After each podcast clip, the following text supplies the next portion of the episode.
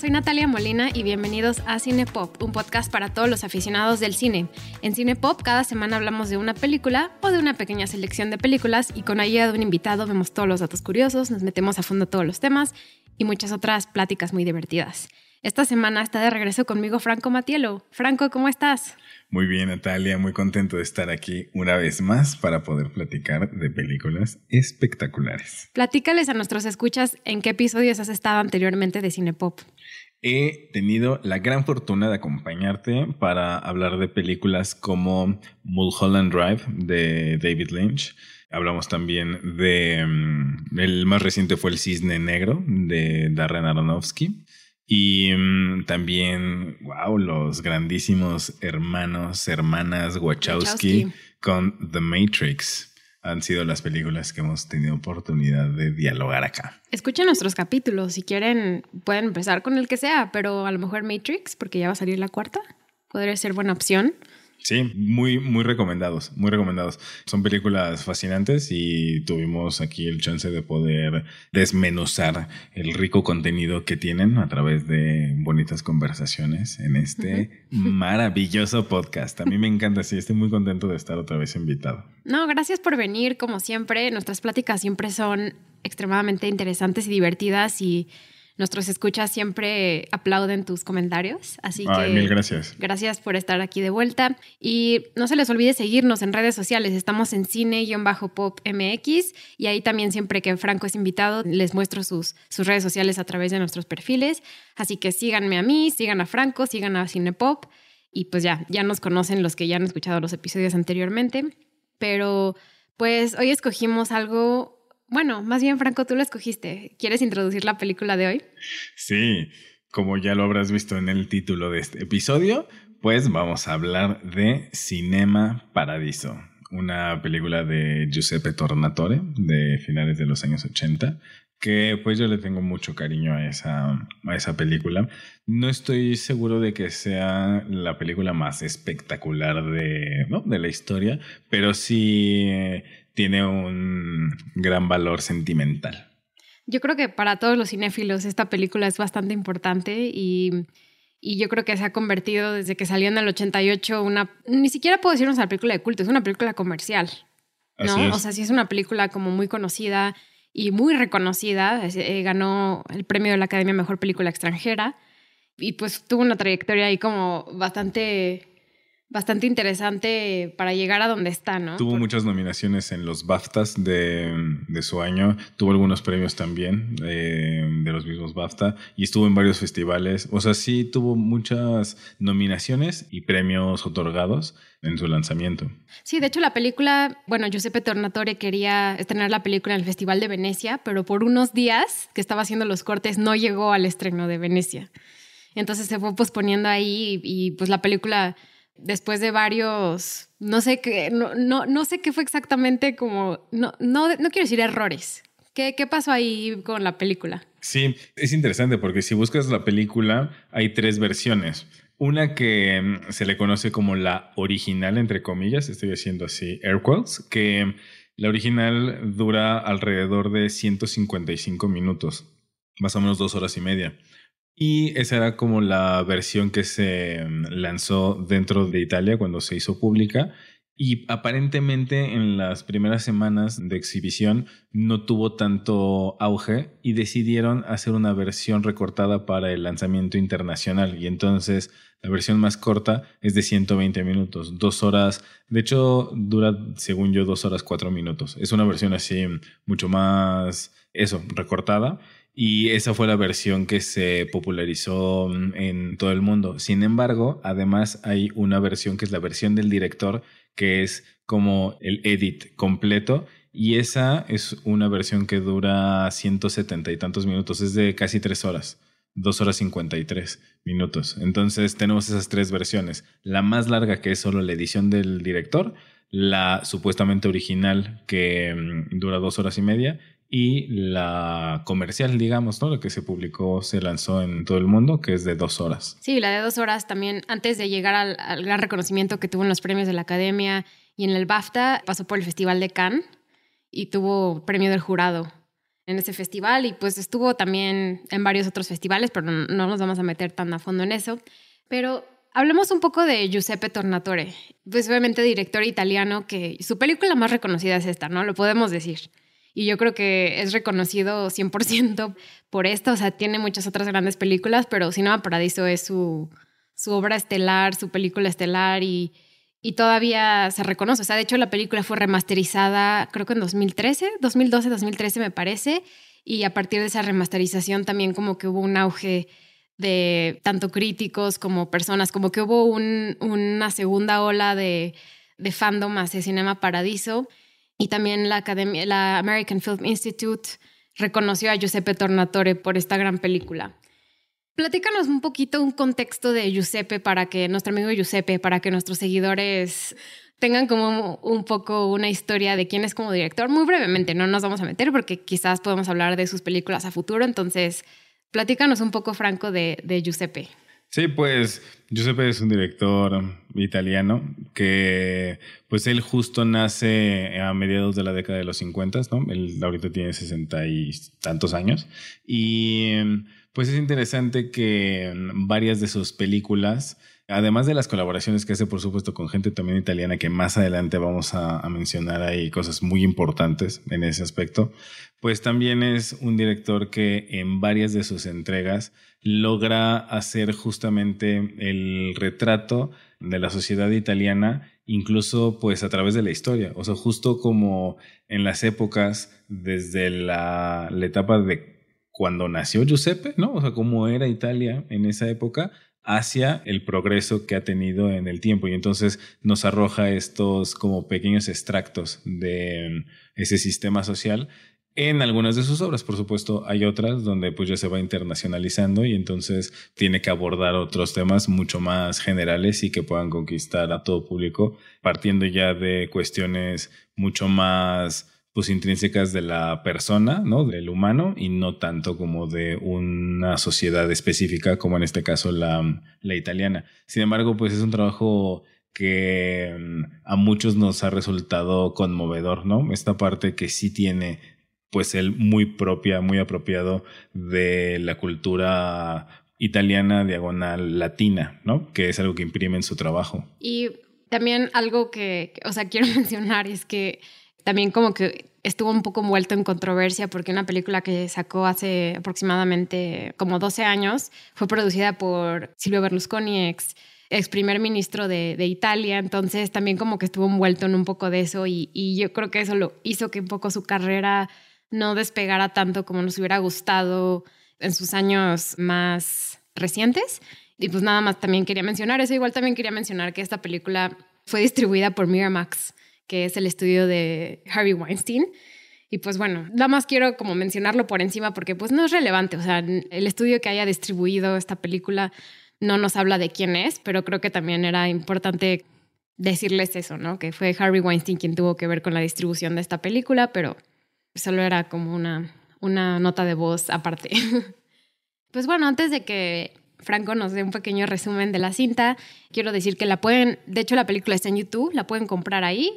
Y pues también si buscan en Google pueden encontrarlas por otras plataformas ahí más escondidas, pero la pueden comprar en YouTube si quieren verla o si quieren volverla a ver. Si o sea, en mi caso la vi hace mucho y, la acabo de reencontrar ahorita que la, la vi para Cinepop, pero la pueden encontrar ahí. Y si quieres darnos una, una pequeña sinopsis. Sí, claro, con mucho gusto.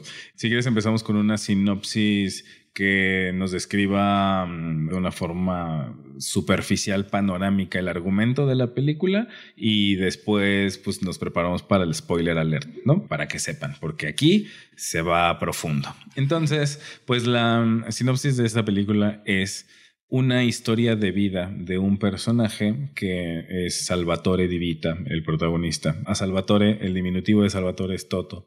Entonces Toto es nuestro personaje principal y em, empezamos a verla desde los principios de la película. Lo que vemos es a Toto muy joven de primaria, que será entre, pues entre 6 y 9 años, ¿no? Es un niño chiquito.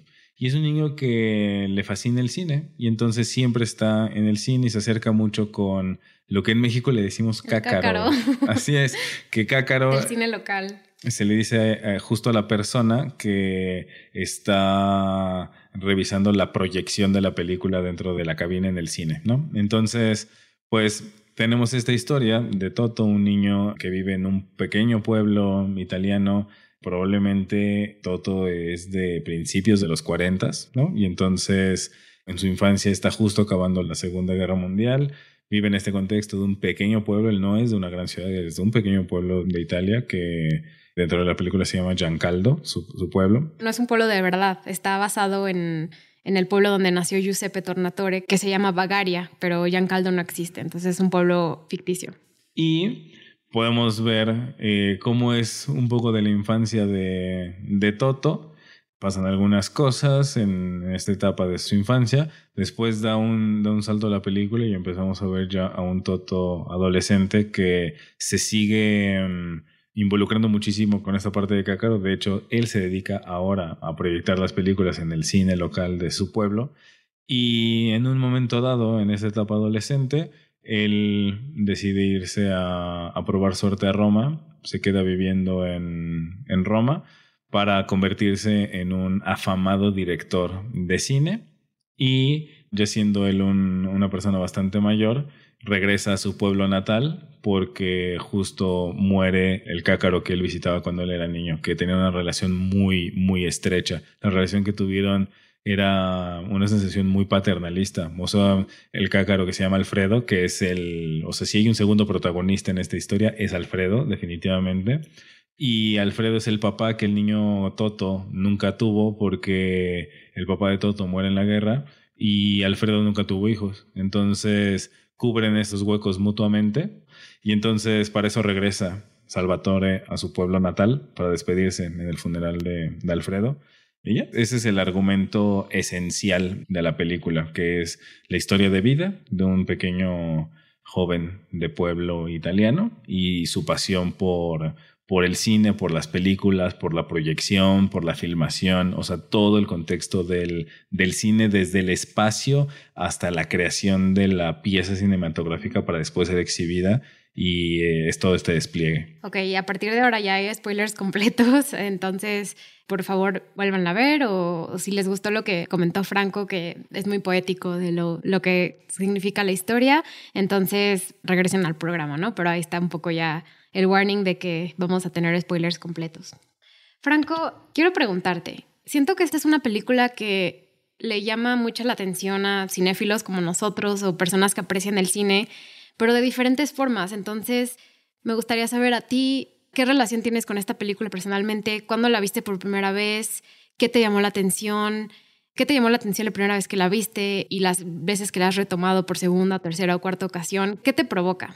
Mm, es algo muy interesante. Muchas gracias por, así, por la pregunta y por invitarme a, compartirlo. Por supuesto que es irónico o interesante o pues una bonita coincidencia que Cinema Paradiso es una película popular en el mundo del, cine. Además, es cine que habla de cine, ¿no? O sea, es una película que se llama cine. Entonces, está, o sea, por supuesto que es deseada por las personas que nos gusta este tema. Sin embargo, en mi caso particular, tengo una relación muy estrecha con la película desde niño. Yo vi la película por primera vez cuando tendría, según yo, algo como ocho años. Yo era un, niño, pues, más bien pequeño, un niño chico. Y em, la película, la, pues, es tan famosa que la pasaban en televisión abierta cuando yo era niño. Y entonces, cuando mi papá vio que iban a pasar la película en, en televisión, nos dijo mi hermano y a mí, ah, esta película la tenemos que ver. Y entonces la vimos juntos y mm, mi papá me iba explicando algunas cosas.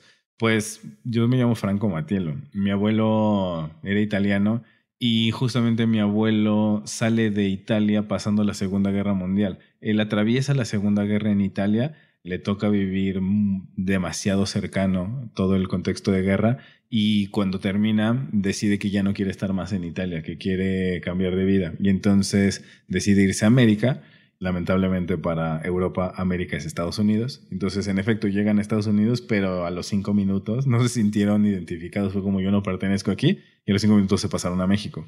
Y entonces, a mí se hace muy interesante esta película porque fue como el primer acercamiento que yo pude tener a imaginarme cómo era la vida de mi abuelo cuando él estaba en Italia. O sea, fue como poder tener una especie de, de viejas películas familiares, ¿no? O sea, era como, mira, así era, porque además es algo interesante. Este pueblo está cerca de Sicilia y está cerca del mar. Y mi abuelo vivía en el sur, cerca del mar. Digo, todos en, Italia viven cerca del mar. Todo está, ¿no? es muy delgadito el, el, país. Pero sí era, además era del sur, mi abuelo. Entonces, pues por eso yo tengo una relación súper estrecha con Cinema Paradiso, porque para mí fue como el primer acercamiento a poder empezar a visualizar cómo era mi abuelo, cómo había sido el papá de, de, mi papá, cómo había sido su infancia, cómo había sido su contexto, cómo era el, el, espacio, cómo era la arquitectura, ¿no? Así como si hubieran podido presentar, pues no es mi abuelo, pero pues como si hubiera sido su misma familia, porque además es justo de esa época, ¿no? De, o sea que mi abuelo es mucho más viejo que Toto. Mi abuelo quizás sería más o menos de la edad de, de Alfredo, pero mi abuelo es de principios de 1900. Entonces desde esta parte, pues hay un, un, gran cariño, ¿no? Una gran conexión sentimental que le tengo a la película por esta parte como personal cultural. Y además, pues yo soy un gran amante del cine. Entonces es interesante que, pues, es una película buscada por los cinéfilos, pero pues yo la conocí desde muy chico y para mí es como parte de la como economía cultural de mi familia, ¿no? O sea, de estas cosas que son como como tienes tu inside joke, como tienes tus chistes locales con tu familia, pues para mí Cinema Paradiso es como algo súper personal, ¿no? Y después me voy dando cuenta que, ah, mira, Cinema Paradiso la conoce todo el mundo y es algo como muy reconocido, famoso y con premios, pero para mí es algo que tiene este sabor hasta como íntimo, ¿no? Como, ah, pues sí, yo tengo una conexión especial con la película. Sí, es doble conexión, tu conexión familiar con la historia de tu familia, pero también con el a lo mejor es una de las razones por las que también nace tu gusto por el cine, ¿no? Tu historia familiar vinculada con tu afición hacia el cine y verla tanto en pantalla, en la pantalla del Canal 5, me imagino, al servicio de la comunidad. Así es. Eh, y, yo creo que pues está muy, muy padre que la hayas escogido y, y tenga una historia tan personal para ti. Y yo creo que eso logra, ¿no? Esta película solidifica yo también la vi, a lo mejor la vi un poco más grande, más de adolescente, cuando empecé a, coleccionar DVDs y me empezó a aficionar un poco la historia del cine y, y, la vi y me acuerdo que me impactó mucho porque es una película muy impactante, yo creo que como para cualquier tipo de audiencia, alguien que ni siquiera está familiarizado tanto con la historia del cine, te puede llamar mucho la atención sin saber mucho y yo creo que esa es una de las razones por las cuales destaca tanto en la historia del cine reciente, ¿no? Porque yo creo que sorprendió mucho, no tanto a audiencias extranjeras como lo hizo lograr, logrando ganar tantos premios, pero también para el cine italiano. Se dice que esta película también destacó y, renació el cine italiano. O sea, ahí ha habido muchos directores recientes y existen, el cine italiano también es de renombre, pero esta película creó un lugar especial en el cine italiano, sobre todo en este momento de los ochentas, que no había tantos directores que sobresalieran tanto en, en el cine italiano. Y pues yo creo que vale muchísimo la pena volverla a ver y es tan enternecedora que puedes acudir a ella a lo mejor un par de veces al año o, o sea, la puedes ver muy seguido y cada vez te va a llegar más al corazón. La puedes ver y ver y ver y te va a seguir gustando y la vas a seguir disfrutando cuantas veces sean. Entonces yo creo que vale la pena comprarla en la plataforma que ya mencioné que fue YouTube. Yo creo que es una película que vale la pena tener y retomar a lo mejor incluso en época de Navidad o de familia, yo creo que puede ser una buena opción. Pero bueno, ¿quieres pasar un poco a los temas de la película y mencionar cuáles son las cosas que nos llamaron más la atención de lo que quiere hacer Giuseppe Tornatore con esta película? Sí, sí, con mucho gusto. En este recorrido que tiene Toto a lo largo de la película, vemos un tremendo crecimiento del personaje como persona. No solamente su crecimiento, por supuesto, en el transcurso de los años y de vida natural, sino un verdadero crecimiento de cómo se construye como persona con tan pocos recursos, con tan pocas cosas disponibles y cómo puede llegar tan lejos Toto es un niño en un pequeño pueblo pobre de Italia en un contexto de posguerra, donde mm, estamos hablando de una tremenda carencia de recursos, no hay dinero, no hay trabajo, no hay comida, ¿no? Y tiene la fortuna de poder acercarse por afición, por niño, porque además era un niño muy carismático, era un niño travieso, un niño problemático, era un niño inquieto, pero se le perdonaba el ser travieso e inquieto porque era muy carismático. Y entonces... Y su inocencia de ser niño, ¿no? Sí, entonces de alguna forma desde muy chico conquista el corazón de Alfredo, que es el cácaro del cine del pueblo. Y Alfredo un poco decide empezar a, a apadrinarlo, a explicarle cómo se hacen las cosas y a enseñarle pues cómo hacer la, la proyección, todo el, cuidado que tiene que tener y cómo funciona, ¿no? Entonces, el niño en su inocencia y por la afición al, a cómo le maravilla a él mismo el ver las películas y el estar en el cine y cómo se acerca con Alfredo, pues él puede aprender, pero vemos un crecimiento espectacular desde ese niño en un espacio, en un contexto como pues de cierta forma desafortunado, que no tiene las condiciones más propicias para el desarrollo de gran talento y cómo de eso logramos ver su proceso hasta llegar a ser un adulto afamado director de cine en Roma, ¿no? En la gran ciudad, en la capital, y todo este desarrollo. Parte de la, de la película, pues es esto, es que es toda una historia de vida. O sea, es un poquitito, me recuerda, hay una reminiscencia del sabor de mm, lo que el viento se llevó en cuanto a lo larga que puede ser la película, porque además yo para refrescar mi memoria recién vi la versión del director, que es de tres horas, y entonces pues una película larga que además pues justo atraviesas la vida entera de una persona. Entonces pues sí, te involucra bastante. Y con este desarrollo de cómo podemos acompañar a, a, Toto en su crecimiento y cómo se constituye él como persona, cuáles son los eventos que lo marcan, ¿no? Los como hitos en su propia vida y lo que lo hacen tomar sus decisiones más importantes. Junto con este proceso, pues justo también el ver como mm, estos momentos importantes de la vida en temas personales, familiares, profesionales, en el amor, etcétera, pues también la construcción de sus sueños. Entonces, estos me parece que son de los temas panorámicos que tenemos en la esencia del argumento de la película. Sin embargo, hay un par de puntos más, estoy seguro que vale la pena mencionar. No sé si hay alguno que nos quieras compartir tú. Pues, por ejemplo, yo veo mucho la, inocencia y la niñez de Toto como una alegoría a lo que pasó con Italia después de la Segunda Guerra Mundial.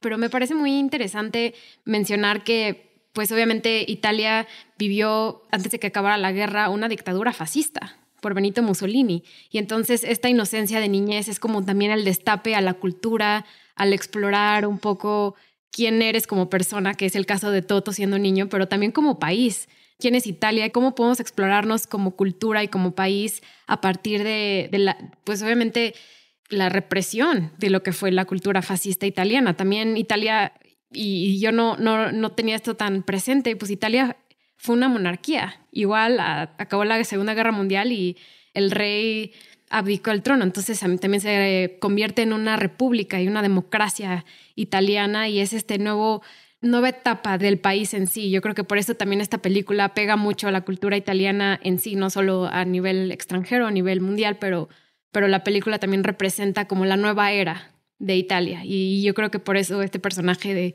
de Toto es tan importante como para entender lo que fue no solo el cine a partir de los, pues de esa época también de los 50, de los 60, de cómo revolucionó, pero también lo que fue la, cultura extranjera y cómo Hollywood empezó a tener influencia en otras partes del mundo, ¿no? Y también lo que fue, por ejemplo, tenemos referencias a muchas películas, una de ellas es Casablanca, también vemos un poco Charlie Chaplin, vemos muchas películas italianas, pero como que vamos metiendo un poco de cultura de varios lados del mundo y eso me gusta mucho y la película me encanta, que es la historia también de una persona y a lo mejor a lo, que ahora se puede conocer como coming of age, una historia de alguien que, que pasa de niño, adolescente y adulto y cómo se conoce a sí mismo a través de sus gustos. En el caso de Toto, Y aparte, no sé qué opinas tú de la actuación del niño, que de hecho es un niño que también se llama Salvatore.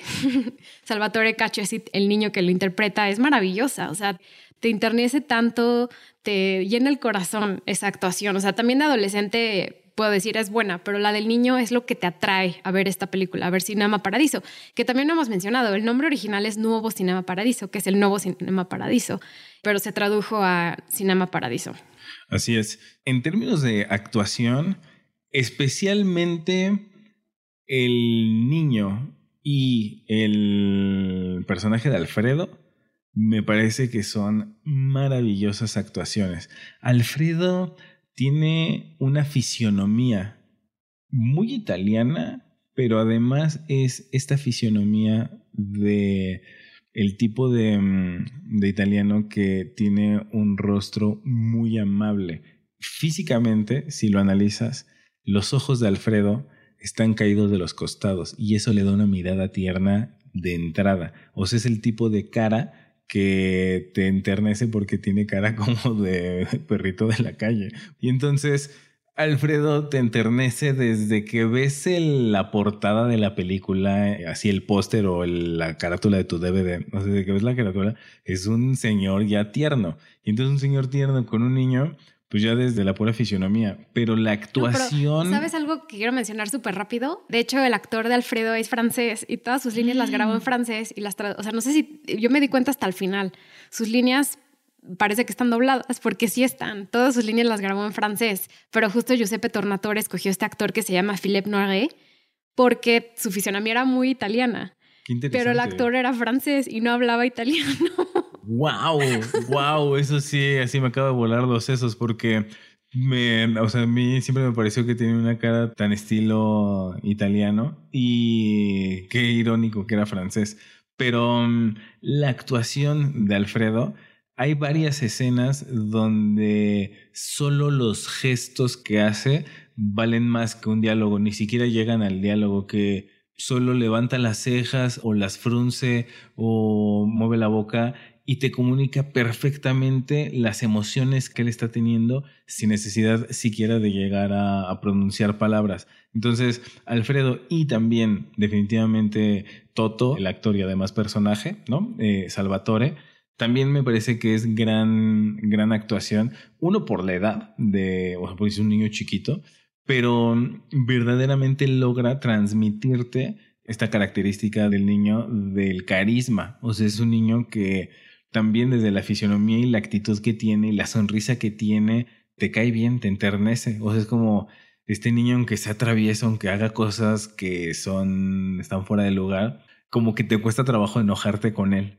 O sea, hay un par de escenas donde, donde hace cosas inadecuadas, Salvatore, y su mamá frustrada, que está sola, que el marido se fue a la guerra, no regresa, no saben si ha muerto, Toto tiene una hermana menor, y entonces la mamá en todo este contexto está abrumada, ve que Toto hace cosas que no debería, entonces se enoja y le empieza a dar manotazos, y de hecho de las primeras escenas de la película es justo Alfredo que intercede por él, ¿no? Porque, porque Toto tenía que ir a comprar leche y se gastó el dinero de la leche por entrar al cine entonces la mamá lo encuentra en la calle en la noche y le dice, te busqué todo el día, así donde estabas. Y Alfredo lo protege. Sí, y es que la mamá se enoja porque le dice, te gastaste el dinero en el cine, sí, y se enoja la mamá, le empieza a dar manotazos.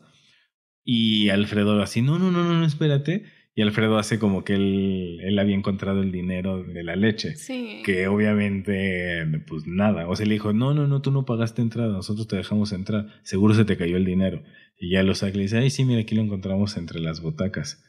Y ya, sí, Alfredo, ahí es el momento, o sea, que es bastante al principio de la peli. Me parece que ese es el momento donde entiendes, Alfredo acaba de adoptar a, a Toto, o sea, acaba de decidir yo voy a hacerme cargo de él como yo pueda. En las formas en las que yo pueda involucrarme en la vida de este niño, yo lo voy a cuidar. Ahí es donde lo entiendes, como que él mismo tiene el realizing de yo lo cuido. O sea, si es un niño inquieto y es un niño que de repente pues trae problemas que yo no necesitaba, pero de fondo es un buen niño y lo vale y yo lo cuido.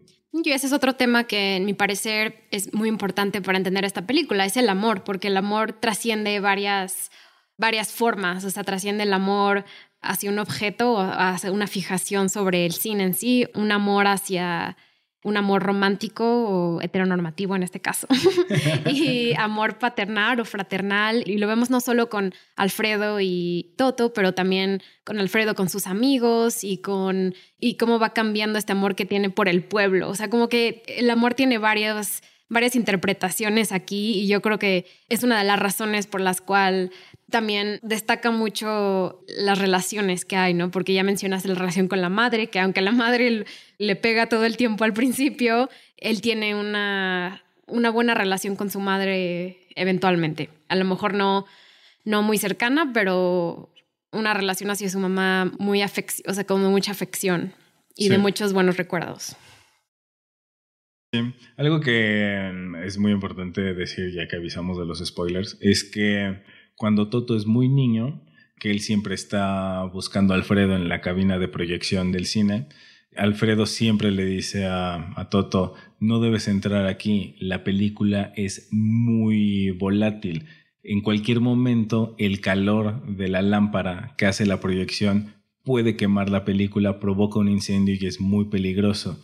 Y pues como un tipo de profecía autocumplida, en poco tiempo justo hay un accidente, se quema la, la película dentro del proyector y sucede un incendio que destroza el, el, cine y Alfredo por poco muere. Es el amor de Toto que lo hace entrar a buscar a Alfredo y Toto de 9, 8 años la arrastra como puede Alfredo para poder sacarlo de ahí porque Alfredo ya está inconsciente, quemado, y a partir de ahí, desde que Toto es muy niño, este accidente con el incendio no solo termina con el cine, sino que mm, deja a Alfredo lastimado y ciego. Alfredo ya no ve y por ende le cuesta mucho trabajo, pues justo, trabajar. Entonces, desde muy niño es Toto quien se queda a cargo de la proyección en el cine del pueblo, que un vecino de del pueblo se gana la lotería y él puede reconstruir el cine. Él es el único con el capital porque estamos en un tiempo de posguerra. Nadie hubiera podido. ¿Cómo vemos lo de que gana lotería? O sea, van contando pequeñas historias que a lo mejor piensas que son irrelevantes, pero al final hacen muchísimo sentido.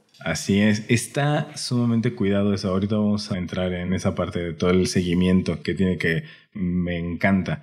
Y bueno, o sea, solo sí quería hacer este comentario, ¿no? De la parte de la trama, que mm, pues Toto, desde que es muy chico, le empieza a trabajar, empieza a estar dentro del ámbito del cine, pero del cine del movie theater, ¿no? O sea, del espacio, no de la creación de las películas. Y entonces, esto fue gracias a que Alfredo desde chiquito le enseñaba cómo se hacían las cosas, que él, pues cuando Alfredo queda ciego, se puede encargar Toto de la, de la proyección y mm, esto hace también muchísimo más estrecha la relación que tienen Toto y Alfredo, porque Toto y Alfredo ya eran muy cercanos. Alfredo ya había decidido que él iba a cuidar de Toto porque Toto se había quedado huérfano de padre porque su papá murió en la guerra. Entonces encuentran esta relación en la que Alfredo era el papá que Toto ya no iba a poder tener y Alfredo no tenía hijos. Entonces encuentra en Toto el hijo que él nunca tuvo. Y ya había una relación estrecha.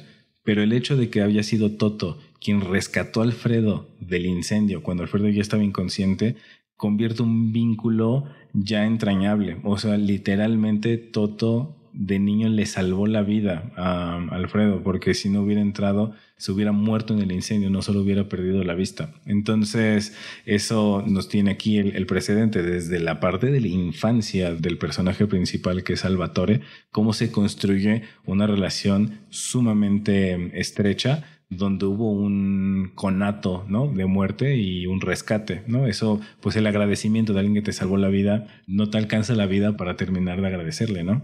Vamos a pasar al tema del cine en sí, el título de esta película, Nuevo Cinema Paradiso. No solo el cine físico que tiene, pero todo lo que simboliza el cine. Quiero preguntarte dos cosas. La primera es, ¿Qué te llama la atención de los momentos que se viven dentro de este tanto Cinema Paradiso al principio y nuevo Cinema Paradiso? Y dos, ¿qué importancia tiene la historia del cine en sí en la película para contar la historia, historia dentro de una historia, que es el caso de Cinema Paradiso? Así es. Este tema del, del cine se me hace mm, irónico. Es como un extraño pleonasmo, ¿no? O sea, este es un podcast de cine que está hablando de una película que es parte del cine, que tiene el cine en el nombre y que se trata de un cine. y además de la así el desarrollo de un director de cine. O sea, es el cine dentro del cine, siendo un cine, hablando de cine, está todo todo revuelto. Sí, y aún así en ningún momento es abrumador, porque siempre tenemos estos contactos como muy humanos en el crecimiento personal de los personajes, pero sí es una parte muy interesante el papel que juega per se. El cine como sitio, como lugar físico, porque uno nos da el título, es supuestamente uno de los personajes o el protagonista, o sea, si no uno de los personajes más importantes, es casi el protagonista. La película se llama originalmente Il Nuevo Cinema Paradiso porque, justo lo que decía, se quemó el cine cuando Toto era niño y entonces se reconstruye por el napolitano que sí tenía dinero y por eso se llama Il Nuevo Cinema, ¿no? Il Nuevo Cinema Paradiso porque el anterior se quemó, que fue cuando tuvo el accidente Alfredo. Entonces, el cine juega un papel sumamente importante como espacio físico porque es, es la arquitectura que alberga, que da cabida a que nuestros personajes lo habiten. Y además, el cine en la parte también de la proyección de las películas. O sea, es algo que es esa proyección de películas la que hace que a Toto le nazca el amor por el cine, porque le gusta verlo, porque le gusta entender cómo es que se proyecta, porque le gusta conocerlo, porque le gusta grabar. Cuando vemos a Toto de adolescente, lo vemos con una pequeña cámara grabando las cosas que están a su alrededor, grabando la, la calle, grabando gente, gente de su escuela. A Elena, así es un poco como la conoce. Él se va a la calle a grabar la estación de autobuses del pueblo y cuando está grabando gente en la estación, ve que llega Elena, que es hija de un señor que es banquero que llega al pueblo a, trabajar. Y ahí es ahí donde la conoce, pero la está grabando porque está grabando su vida cotidiana, está grabando las cosas que le rodean porque le apasiona, le apasiona todo este tema y es justo esa pasión la que le lleva a conocer a la mujer de quien tanto se enamora en su juventud, ¿no? Entonces es muy importante el papel que juega el cine en todo su espectro, como edificio y como el mundo de las películas que a él desde niño lo cautivan para involucrarse. A mí me llaman la atención dos cosas, o sea, uno, el espacio físico, como dices, pero también no puedo no compararlo con la época en la que vivimos actualmente. Vivimos en un mundo donde a lo mejor en la ciudad, o sea, en el caso de nosotros, Ciudad de México, ¿cuántos cines puedes decir que hay fuera de las dos cadenas grandes que hay? Y esta película nos dice como este espacio de cine único, familiar, donde existen risas, donde existe vida, donde existe muerte incluso, vemos a alguien morir, donde existe pasión, donde existe amor, sí son espacios que todavía existen, pero son una forma mucho más comercial de ver el cine. Ya no existen estos lugares familiares o de comunidad como lo hacían anteriormente, ¿no? Y por eso esta película también es tan importante porque nos muestra la forma de entender el cine como, como nació, ¿no? Y también a los, en los ochentas empezó a existir ver el cine en la televisión, o sea, sí, había programas de televisión, pero también empezaron a existir las cintas como el beta o VHS, el cine se dejó de ver de forma más, o sea, como el cácaro, la proyección, y se empezó a ver de forma mucho más comercial. Y yo creo que esto es algo que me gusta mucho, ¿no? Como retomar esta, esta pasión que existía por ir al cine que todavía lo hay. O sea, obviamente nos encanta ir al cine, pero llevamos un año y medio donde, no sé tú, pero yo he ido contadas las veces al cine, o sea, muy pocas veces. Yo tiene dos años que no voy al cine, sí. Y pues obviamente por la pandemia, y no solo por la pandemia, esto venía anteriormente, o sea, todas las plataformas de cine, o sea, es una crónica de muerte anunciada, la muerte del cine, no solo también por los precios, o sea, hay, hay varios temas que nos hace, nos hace pensar que pues el cine como existió y como nació está cambiando, está transicionando a otras formas. Incluso nosotros estamos diciendo, pueden encontrar la película en tal plataforma. Ni siquiera es como vayan a un cine donde proyectan películas que salieron hace 30, 40 años. O sea, al menos en México es muy difícil encontrar salas de cine donde puedas ir a ver películas que no son recientes o son películas de Marvel o estrenos como muy, muy taquilleros, ¿no? Y entonces esta película por eso a mí me gusta mucho. Y otra razón es, por eso, es porque en el cine nosotros vemos cada sentimiento, vemos el amor, vemos la muerte y es a través de la narración de una historia y a través de lo visual, que pues es por una de las razones por las que tenemos este podcast. Nos encanta analizar historias y nos encanta analizar historias visuales y pues me encanta, ¿no? Vemos todas las partes de amor aquí dentro y una parte que no hemos mencionado que es sumamente importante es que mm, Italia, también un, país eh, muy católico, una de las primeras escenas que vemos es el padre del pueblo cortando las partes de amor y de pasión y de besos que para entender el cine pues son importantísimas. Muchas de las películas hollywoodenses de los años 40, 50, 60 acababan con besos y con historias románticas y vemos al, al clero diciendo esto no es parte de la cultura, tenemos que cortarlo. Y no sé qué tú piensas de esta de estos cortes que hace el padre de simbólicos de no, esto no puede ser parte, ¿no? Cortar las historias, cortar partes del reflejo de una historia.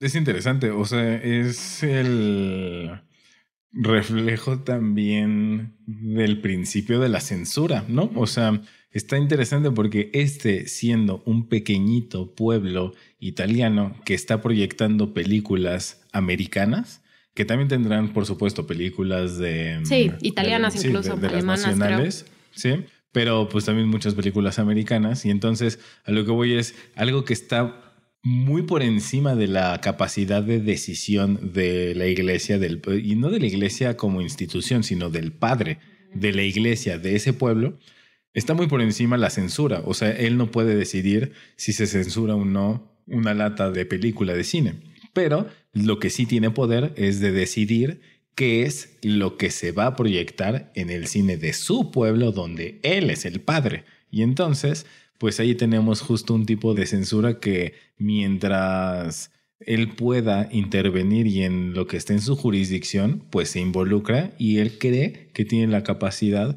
de tomar esas decisiones basado en sus propias creencias, ¿no? Y en su propia fe. Y entonces a él le parecía que eran inadecuadas las escenas de besos o de algún desnudo o de afecto y así, o sea, no de afecto de cualquiera, sino donde hubiera amor carnal, ¿no?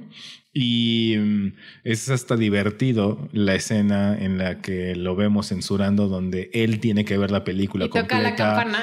Así es, él tiene que ver la película completa solito en la sala, le dice a Alfredo, córrela, y cada que él suena la campana, Alfredo sabe que esa escena se tiene que cortar, ¿no? Y, la, la cara... está afuera, está muriéndose de risa viendo las... Esta es, creo que es mi escena, de mis escenas favoritas, si no es que es mi escena favorita. Sí, que Toto está de metiche atrás de la cortina, así asomando solo la carita, viendo la película completa, y Toto en esa escena sabe que se van a cortar los besos, y entonces va con Alfredo y le dice, oye, este este pedazo de filme, ¿no? De película. Ajá, regálamelo. Y le dicen, no, no, no, no, no, porque, porque no, porque esto se tiene que volver a pegar, porque nosotros regresamos las películas. Y le dice todo, si ahí tienes un montón de películas cortadas que nunca has vuelto a pegar. Y le dice Alfredo, pues es que a veces ya no sé dónde van.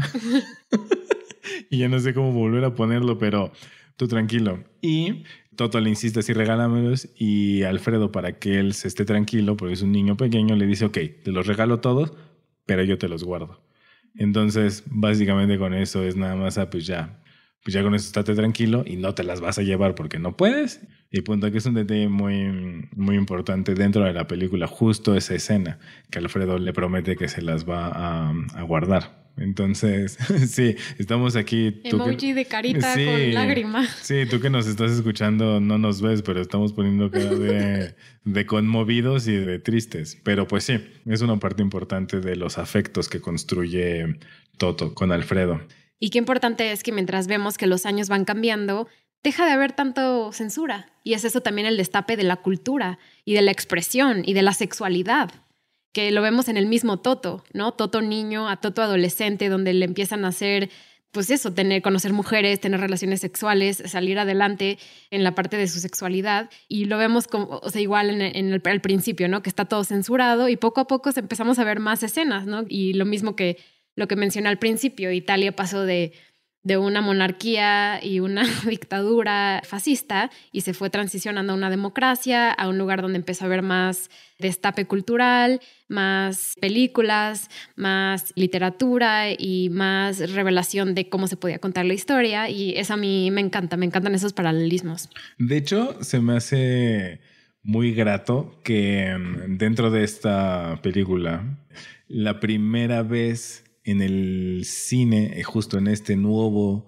Cinema Paradiso, la primera vez que se ve un beso es porque ya sucedió el accidente de Alfredo. Alfredo queda ciego, ya no está operando, ya no es el que proyecta la película, se queda Toto siendo un niño y es un niño que ha sido siempre irreverente. Entonces, aunque se le avisó a Toto que hiciera el corte, Toto no, lo, hace. Lo proyecta ante todos en la sala cuando se estrena la película y es la primera vez que ese pueblo pudo ver un beso en pantalla grande y se súper indigna el, el padre y se levanta de la silla diciendo yo no veo cine pornográfico, ¿no? Porque vio solo un beso en la boca, sí.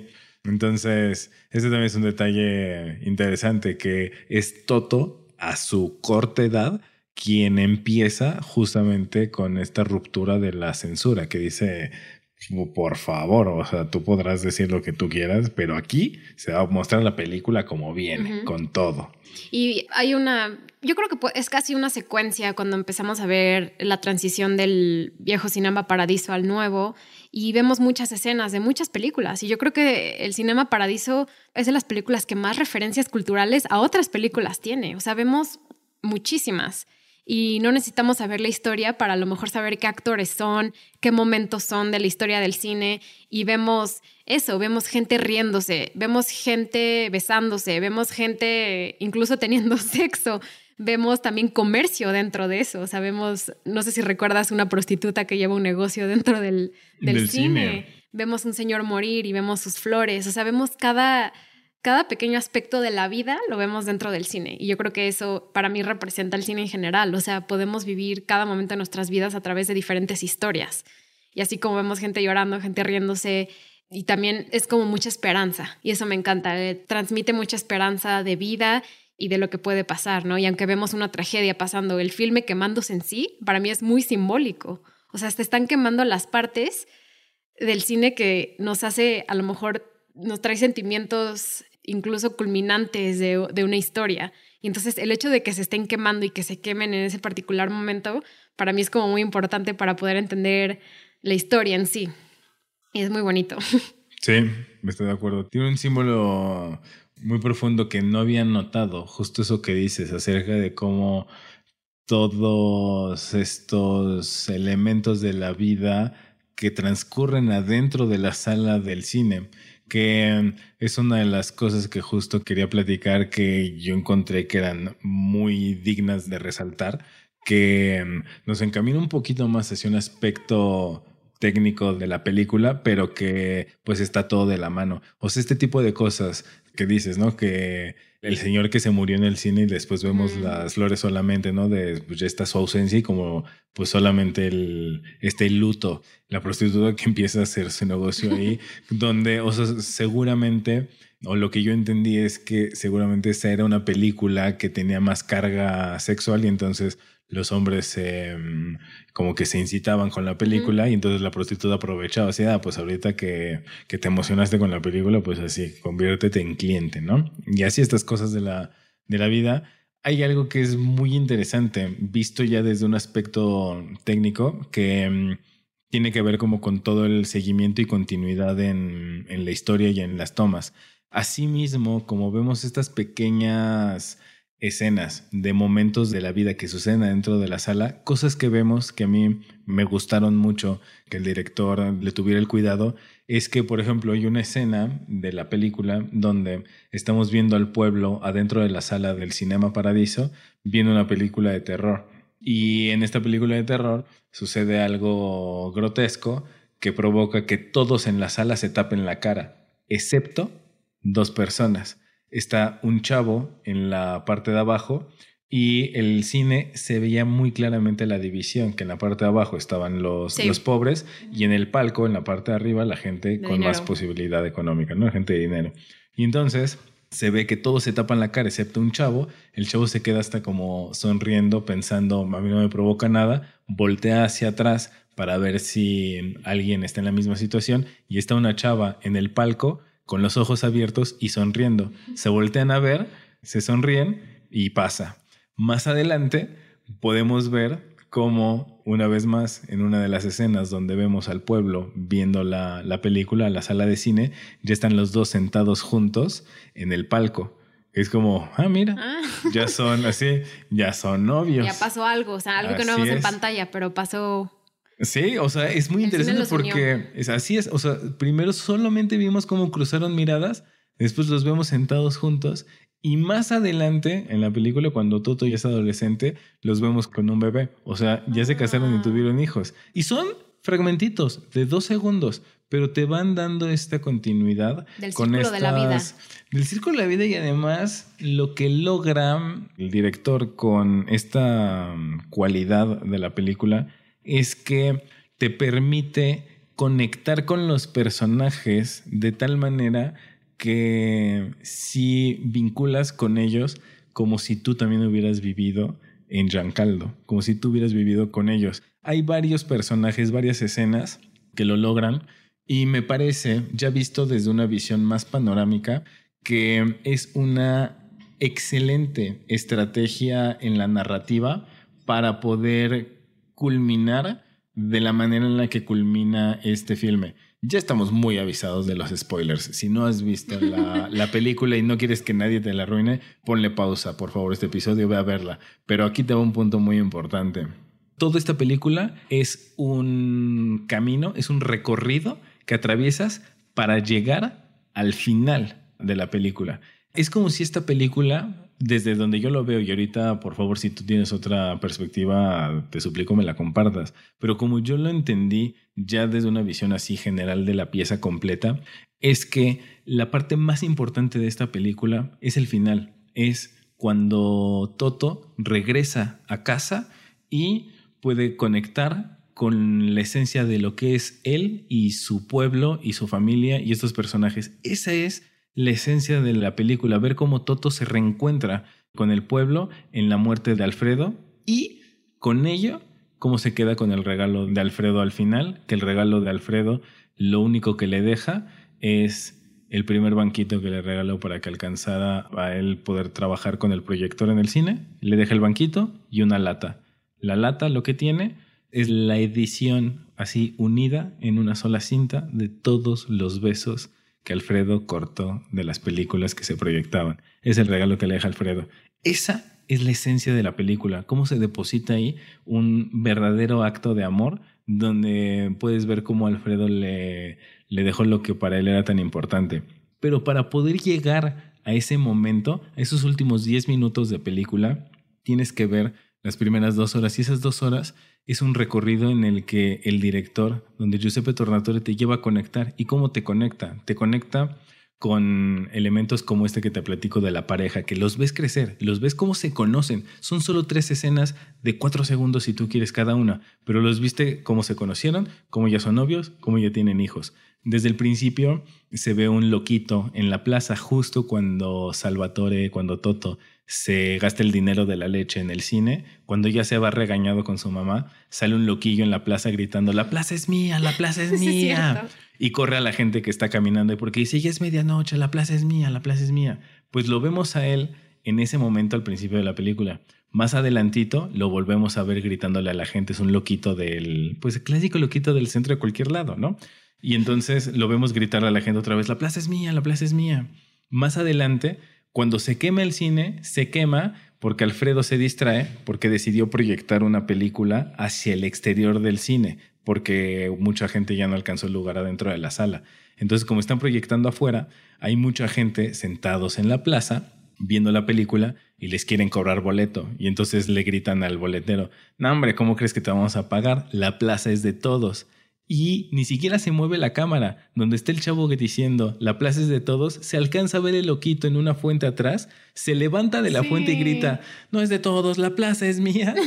y todos se ríen y hay tanta gente que el loquito ni siquiera se levanta de la fuente donde está, se vuelve a acostar y a quedarse ahí pues, seguramente borracho. Pero este tipo de, de, repeticiones a lo largo de la película te hacen ubicar al loquito del, del pueblo cuando Toto ya es un adulto de alrededor de 50 años y regresa al, pueblo, cuando está en el, en el centro, ve al loquito pasar y va gritando solito la plaza es mía, la plaza es mía, y cuando lo ves, ya estás encariñado con él. Lo que logra es un run-up, toda la película es un run-up para poder llegar al momento cúspide, que es el reencuentro de Toto con su esencia y su pasado, pero lo construye el director con personajes como los enamorados del cine, La plaza es mía, el hecho de la repetición de Alfredo, la cinta se quema, la cinta se quema y después, en efecto, se incendia. Y después Toto les enseña,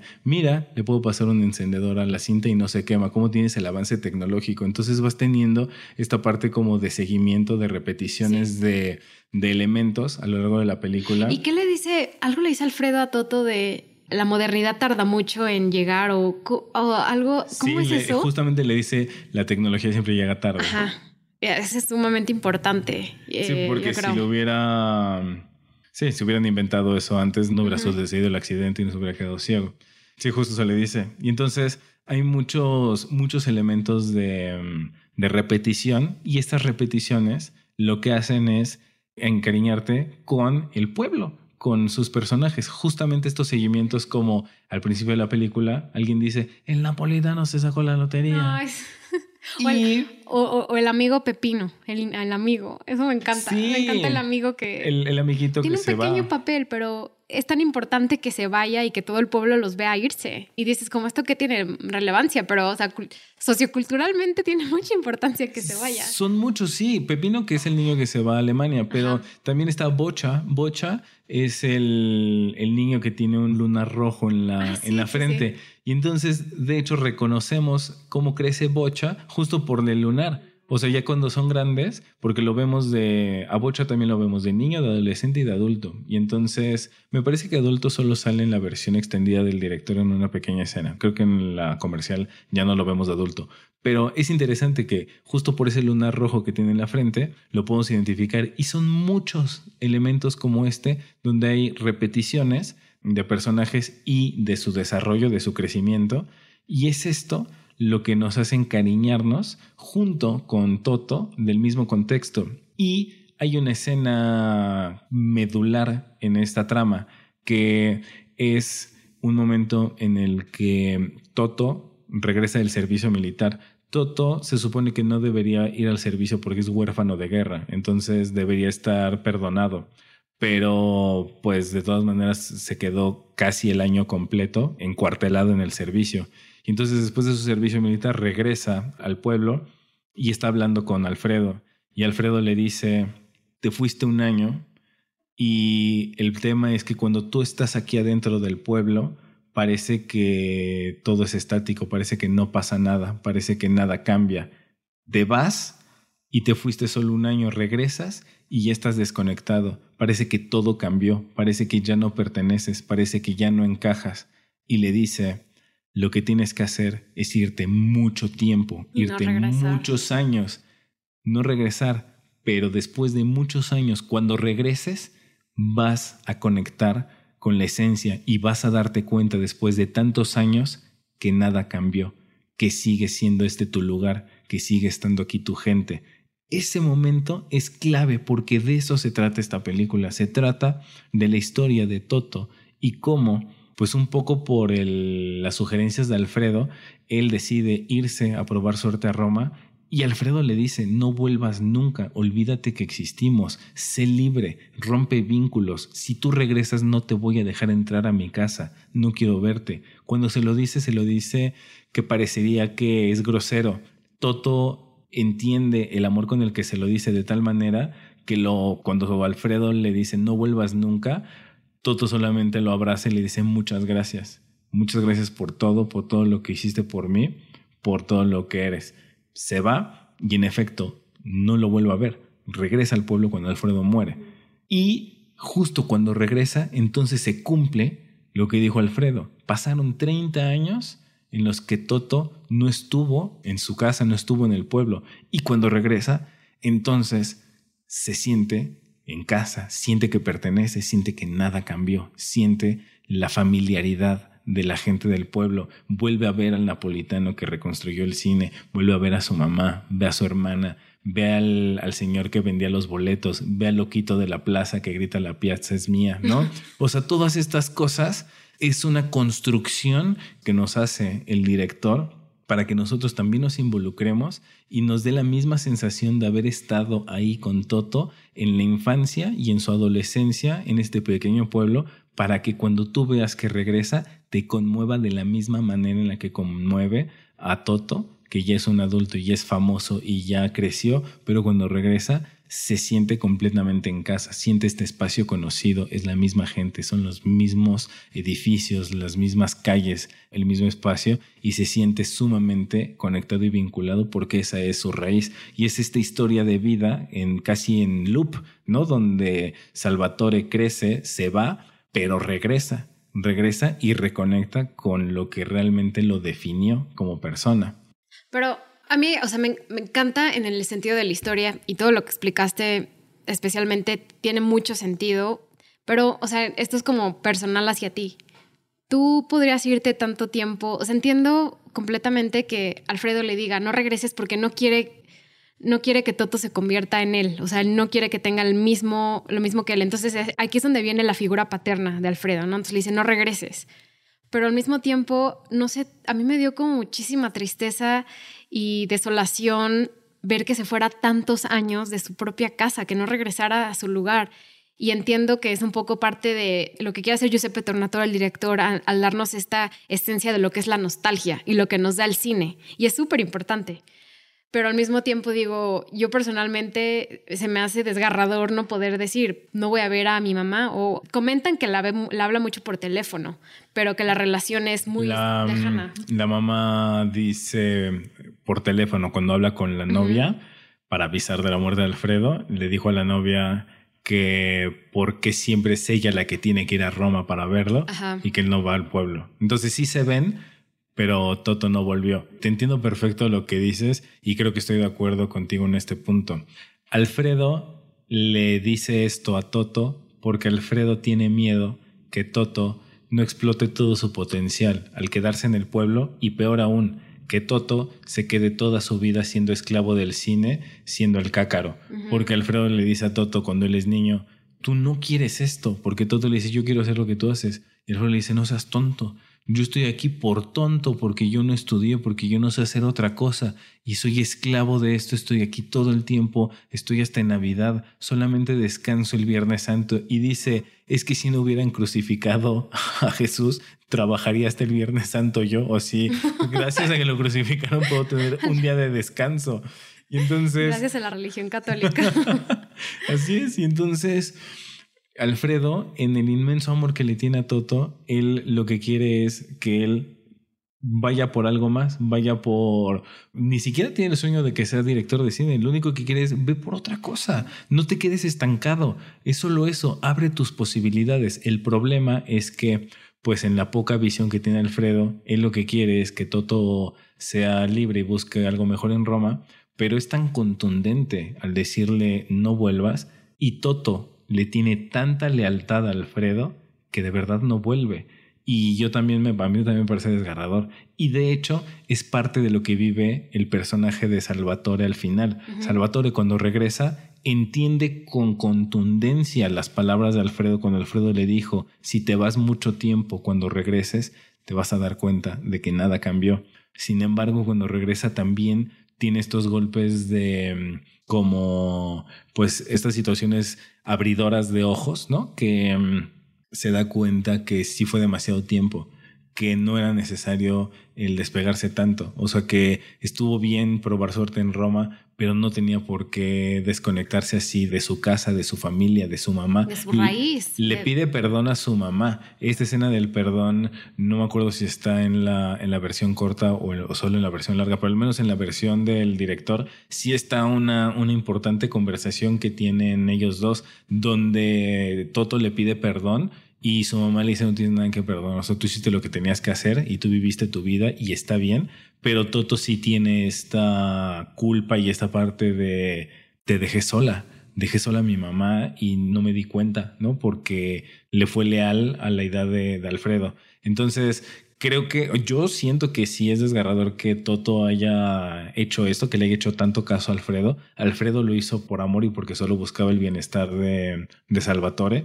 pero también me parece que el personaje él mismo al regresar se da cuenta de que hubiera podido volver eventualmente, o sea, que hubiera podido pasar de visita una vez al mes, una vez al año, ¿no? No despegarse 30 años del pueblo que lo vio nacer. Es que yo no puedo entender que Alfredo, que era básicamente su papá, lo dejó tantos años. O sea, y por eso ya, ya lo dije, la nostalgia y lo que significó lo que le dijo Alfredo, pero eso a mí me cuesta trabajo y, y me duele, me duele en esa parte. Pero quiero concluir el programa con algo que le da vida y le da forma y le da, yo creo que la importancia que tiene, que es la música. El soundtrack es impresionante y yo creo que esta película tiene dos cosas muy impresionantes. El final, que Franco lo escribió de una forma hermosa, pero también la música.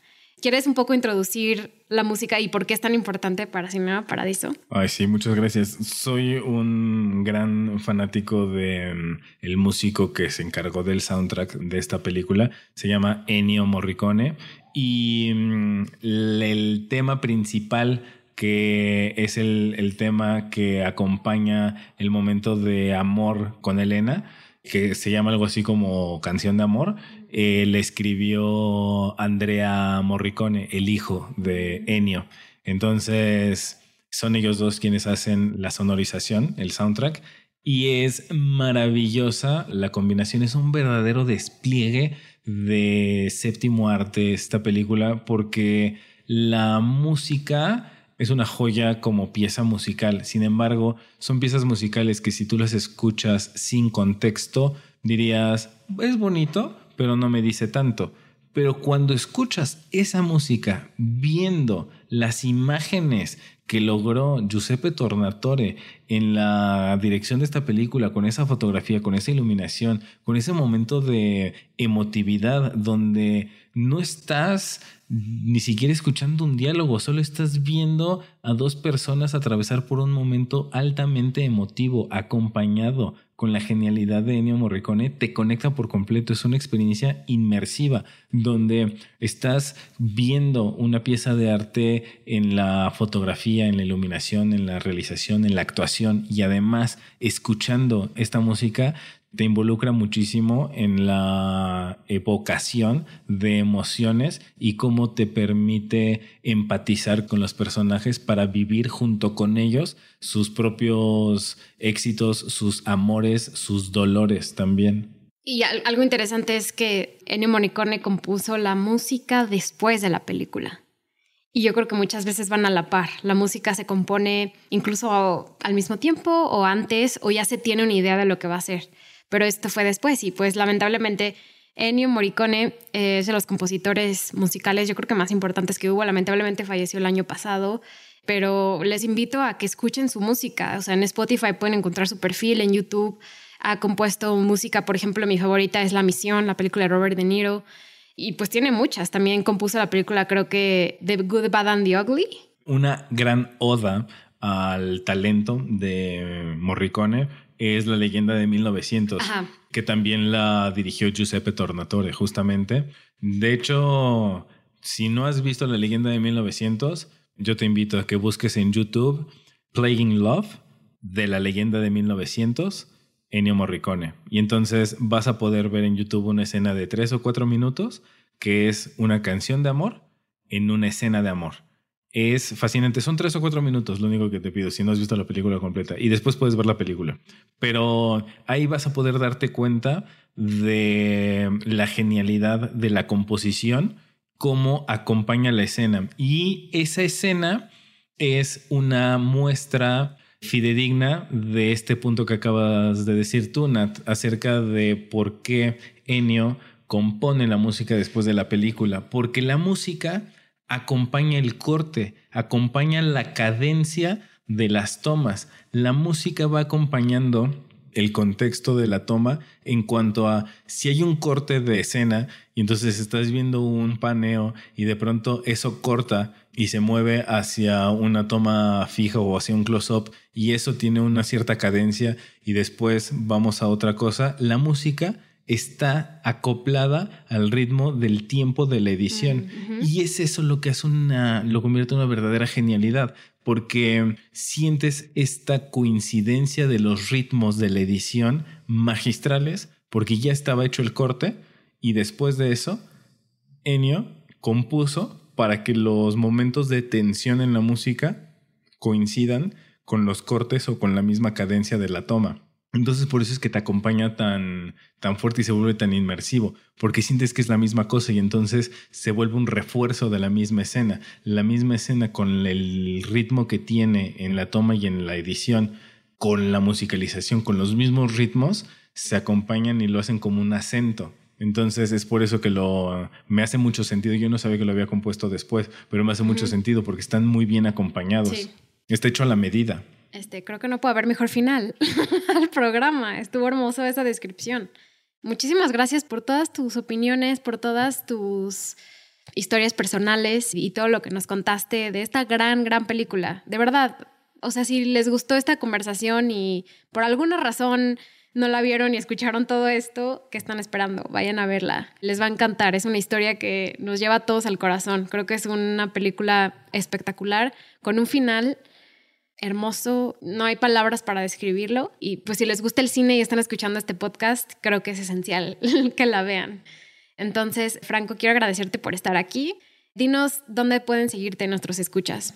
Muchas gracias, Nat. Muchas gracias por la invitación. Yo estoy siempre agradecido por poder compartir este espacio contigo cada vez que, que tú me abras las puertas. Y a mí me pueden encontrar como Franco Matielo con doble T y doble L, Franco Matielo en todas las redes. Y estamos muy próximos a sacar nuestra segunda temporada ah. del podcast de Punto y Punto, que también por ahí estamos en, estamos en YouTube y en, Spotify y en todas las plataformas de, de, podcast, pero pues ahí nos pueden encontrar. Ya hay una temporada que si no, no nos han visto pueden escucharnos y pronto traeremos nuevo material. Excelente, no dudaré en dárselos a todas nuestras escuchas. Y yo creo que yo nunca he dicho dónde me pueden seguir, pero me pueden seguir en Twitter, me pueden seguir Natalia Molina BA, B grande A. Natalia Molina va en Twitter y en Instagram en natalia.molina. Entonces también si me quieren seguir a mí, aparte de Cinepop, que estamos en Cine y en Bajo Pop MX, adelante.